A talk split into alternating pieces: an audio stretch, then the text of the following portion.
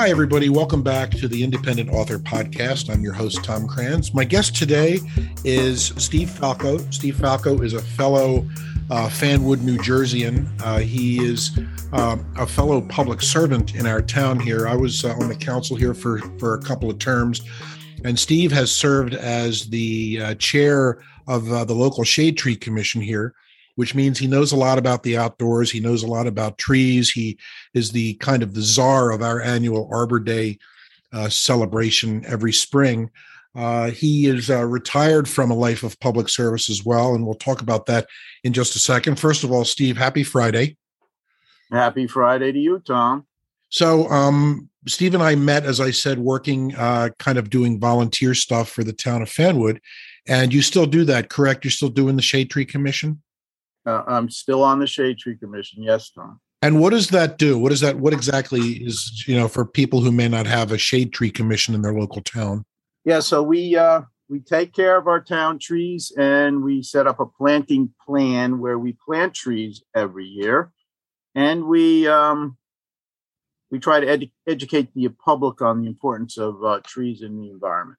And your group helps uh, Fanwood reach this uh, this milestone every year of being included in the Tree City USA program, which means so every year, pretty much for at least as long as I've been here, uh, the town earns that distinction. We get to fly this flag. What exactly does that mean? Well, you have to meet certain requirements as a town. So you uh, fill out an application and send it to Tree City USA, which is part of the National Arbor Day Foundation, and then they will determine whether or not you qualify and we've qualified. I think we're at 27 straight years. You know, you have to spend a certain amount of money on your trees based on your population. You have to run certain programs like a like uh, you have to have an Arbor Day celebration. You have to have certain ways that you uh, um, engage with the public. So we meet, we meet all those criteria, and uh, we continue to be a Tree City USA, which we are very proud of. Right. And Fanwood is actually proud of the fact that we care about trees and we involve local school kids uh, at, at, at, our at our public schools. Uh, they're involved in environmental projects, including the tree planting, uh, recycling, uh, and all that stuff. What this all has to do with you being a writer, we're slowly getting to. I just kind of want to give the folks out there a little taste of who you are. Uh, you're also you've retired uh, for a few years now from a life serving the public uh, in Plainfield, New Jersey. Tell us just quickly what you did for that for that in that for that job. Well, I worked in both uh, Plainfield and Elizabeth. I worked for for Union County Division of Social Services, and we, uh, as a county uh, agency, we handle many programs uh, for the working poor and the poorer folks in our in our county. And uh, i was involved in many of these things like job training working with the homeless uh, medicaid food stamps. I ran uh, a program uh, um, regarding food stamps for a number of years. Also welfare for for people who have no income. So um, there's a whole host of of programs that I was involved in in my 37 years with the county. Right. So you had a busy life and a full life, and, and you still do. You're you're active, still active in the town. And somewhere along the line, you found time to write uh, a novel called Mickey Mantle's Last Home Run. And that's uh, what we're going to talk about for the rest of our little visit here. Uh, I read this book when it first came out. It's been out for a couple of years now, I'm guessing, right? 2018? Uh, actually, uh, 2019. That's right. Uh, mm-hmm. And the book is uh, it has a unique perspective on several things. It first of all, if you're a baseball fan, it's it's a must read. Uh, if you're a Yankees fan, that's a big help. And if you grew up or have vivid memories of the 60s, uh, it's also it's also for you. Uh, the book, real quickly, my thumbnail is that it takes place in 1968 uh, there was a lot of political upheaval in our country for those of us of a certain age who remember that. And the events of 68, along with Mickey Mantle kind of at the height of his career, are, are where the focus of your, your novel is. Tell us a little bit how you came to write this and why you picked this subject to write about. All right. Well, this this book I began writing uh, way back in the '80s. Um, I actually uh, wanted to be a writer as a career, but that uh, it's a difficult, a difficult um, career to break into and to get a to get, to get everything together to start selling books. But I wrote it um, as a uh, almost as a tribute to a friend that I had growing up, and uh, and uh, our the relationship we had, and I wanted to make a little bit of a contribution to uh, the important issues of our day, which have to do with uh, race relations in, in our country. Um, the friend was was an African American, and um, uh, the story involves that friendship between a white kid and a black kid growing up in 1968, which is a real tough time uh, in our country's history uh, when uh, everything was kind of falling apart and uh, there was a lot of racial strife. And uh, the book is about that friendship and how that friendship endured all the strains that occurred uh, during that year. And the thing that the two friends had in common was baseball, correct? That's and that's kind of kind of part of the hook of the whole story here. That's exactly right. They were uh, teammates on the uh, JV baseball team, and uh, although they were also friends in in school, they had classes together. Um, it's their journey through that season that the book focuses on their friendship during that season. I gotcha. And so the book, you know, because it happens, it, it takes place in 1968. Uh, you know, that was probably, you know, if, if, if for those of us who remember, if you had to pick one year that was, you know, a turning point on many levels, it was 1968. The civil rights movement was kind of reaching its peak. Martin Luther King was assassinated. Uh, Bobby Kennedy was assassinated. We had that horrible Democratic convention in Chicago. It was it was kind of one thing after another. And talk about racial polarization. You know, 1968 is the it's it's the the entire year is in the encyclopedia next to the phrase racial polarization. So I'm guessing that the relationship between your two main characters, TJ and Jonathan, is essentially you and your friend, correct? Essentially, yeah. And you, uh, what what's very apparent is that you are a huge baseball fan, and baseball and kind of the history of the Yankees, and you're you you have this you kind of focus on Mickey Mantle as what is he? Is he, he's like one of the heroes of both of these kids, or where he kind of is a focal point of the story here? Yes, well, he's he is uh, TJ's TJ uh, is a fanatical Mickey Mantle fan, as so many of us were back growing up in those wonderful years of 1950 and the early 1960s. Sure. Uh, Jonathan was a baseball fan, but not necessarily a Mickey Mantle fan.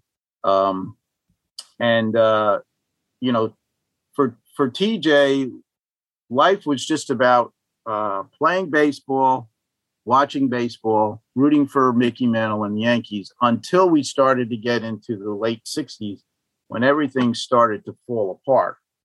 And, you know, one of the the idea of Mickey's Mantle's last home run is that was the end of this wonderful childhood that uh, TJ had uh, when they were the only thing you cared about was baseball and Mickey Mantle because because Mick was no longer uh, his career was winding down. He, he had a had a very poor year in 1968, and that was when, of course, he hit his last home run, and the next year he retired. And that event, which went unnoticed, of course, his last home run in 68, but it kind of coincides with all the other events of that year that were so uh, earth shattering and, and pretty terrible, like uh, the assassination of Martin Luther King and the assassination of Bobby Kennedy. Um, so, you know that that that's where the um, the the, um, the the the aspect of TJ being the the Mickey Mantle fan that that's how it fits into this novel. And but I guess what what um, what I like about the about the book and the very end is that despite you know and TJ and Jonathan because of their two different you know the two different places they came from right, uh, right. you know there is some conflict there you know there's a little bit of anger on on Jonathan Jonathan's the black kid uh, Right. you know and TJ finds himself on the defensive a lot and the two of them Yeah. kind of they kind of uh, you know they clash there but at the very end what turns out is that the thing that's still common is that they remain friends and that's kind of an upbeat that's kind of an upbeat message especially today Yes, and that's exactly the way it, it that's exactly how I, I the book is supposed to be uh, seen as because they managed to get through all of this conflict uh, despite everything. Their friendship, they, they they have a reconciliation. Their friendship and their friendship endures. And uh, as the last chapter shows, as you just you just indicated, they they remain friends and. Uh, you can anticipate that these two young people would remain friends uh, for the rest of their lives. And uh, that you know we can overcome these differences if we just treat each other like human beings and and and um, you know work through the problems. Right and working through the problems is one of the themes of of these two guys together. That the book is marked with really uh, pretty honest dialogue between these two guys. They discuss yes. race openly which is not something that you know is is is happening in america although i'd have to say it's it's gotten better in the last few years. Black lives matter has helped that uh, you know and you know slowly but surely i think we are talking more openly about it. But the fact that they're honest with each other about it i think that actually makes the friendship stronger and makes makes it kind of less of a reconciliation and more of a kind of meeting of the minds you know? It the message really is that we can all live together and talking openly about stuff is not necessarily a bad thing. Yeah uh, uh, that's very well put tom. I agree Thank- with that. thank you. I can write your next installment if you like. Yeah. So uh, tell me a little bit about how you write. I mean did you sit down one day and said all right i'm going to write this damn book? You said you started in the 80s and then the book came out in 2019 so did you work on this thing on and off for all those years or did you find put it away and then come back years later how did you do that Well, I, I did put it away. Yeah, at one point I did put it away. Um, um, and uh, uh, put it away, and then you know the original draft of it was um, I cut a lot out of it. There, there, you know, one of the things, at least with my writing, uh, is when I write, I, I just put everything down. I just write it all out as it's coming out of my mind, and and a lot of it is is good stuff but then a lot of it is is a little too much which i learned over the years and and uh, and i eventually had to pare down the novel and and i think i was able to get it to a manageable i mean this this novel was well over 300 pages when it, i first did it.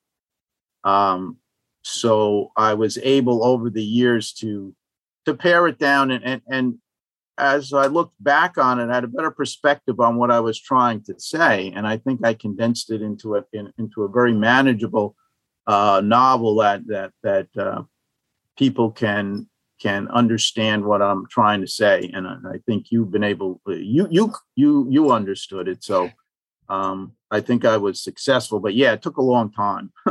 Well, you know, and there's nothing wrong with that. My first, the first novel I wrote took me 10 years. It sat for a Yeah. long time and I finally figured out because I didn't know how to end it. And I, you know, I got Right. life got in the way, et cetera. yes, But there's nothing happens. like walking away for a time and then coming back and then reading it kind of with fresh eyes.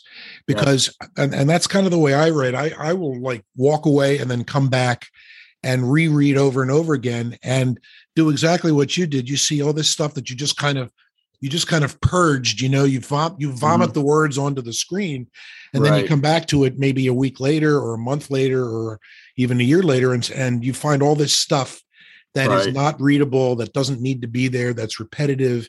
I saw in a Exactly. movie once that uh, some writer instructed a young kid that you write your first draft with your heart and your second draft with your brain. And I That's kind of right. get that too. You kind of, Yeah. you know, let it come out and then come back to it and then kind of keep honing and honing and honing. And that really kind of defines the editorial process, I think. yeah, I agree totally. And Cool. that, that's basically how I did it. Where do we find your book? Well, um, it is on Amazon, of course. Um, you could order it directly from me uh, by emailing me. You want my email address or Sure, lay it on. I mean, it's up to you. so that's S A Falk six at gmail.com. Okay. You could Great. get them directly from me. Uh, and uh, I'll probably give you I'll give you a better price than Amazon. But of course, Amazon is so convenient. I recommend people to go out there and purchase it from Amazon. Or you could go to your you could go to the Westfield book store. I think they have it in stock there, or they'll order it for you. So um, it's out there. Cool. Great. Well, uh, the book we've been talking about again, folks, is Mickey Mantle's Last Home Run. The author is Steven Falco, Steven with a V E N, right? Yeah, and I, I use my middle initial for my writing, so it's Steven A. Falco. Right. So when you search on Amazon, that's what you're looking for. Mickey Mantle's Last Home Run by Steven A. Falco.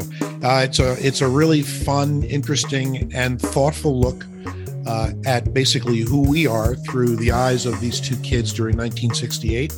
Steve, I really appreciate you coming on. I'll see you out there in the park, and uh, thanks for joining me. Yeah, thanks a lot, Tom. I, I really enjoyed it.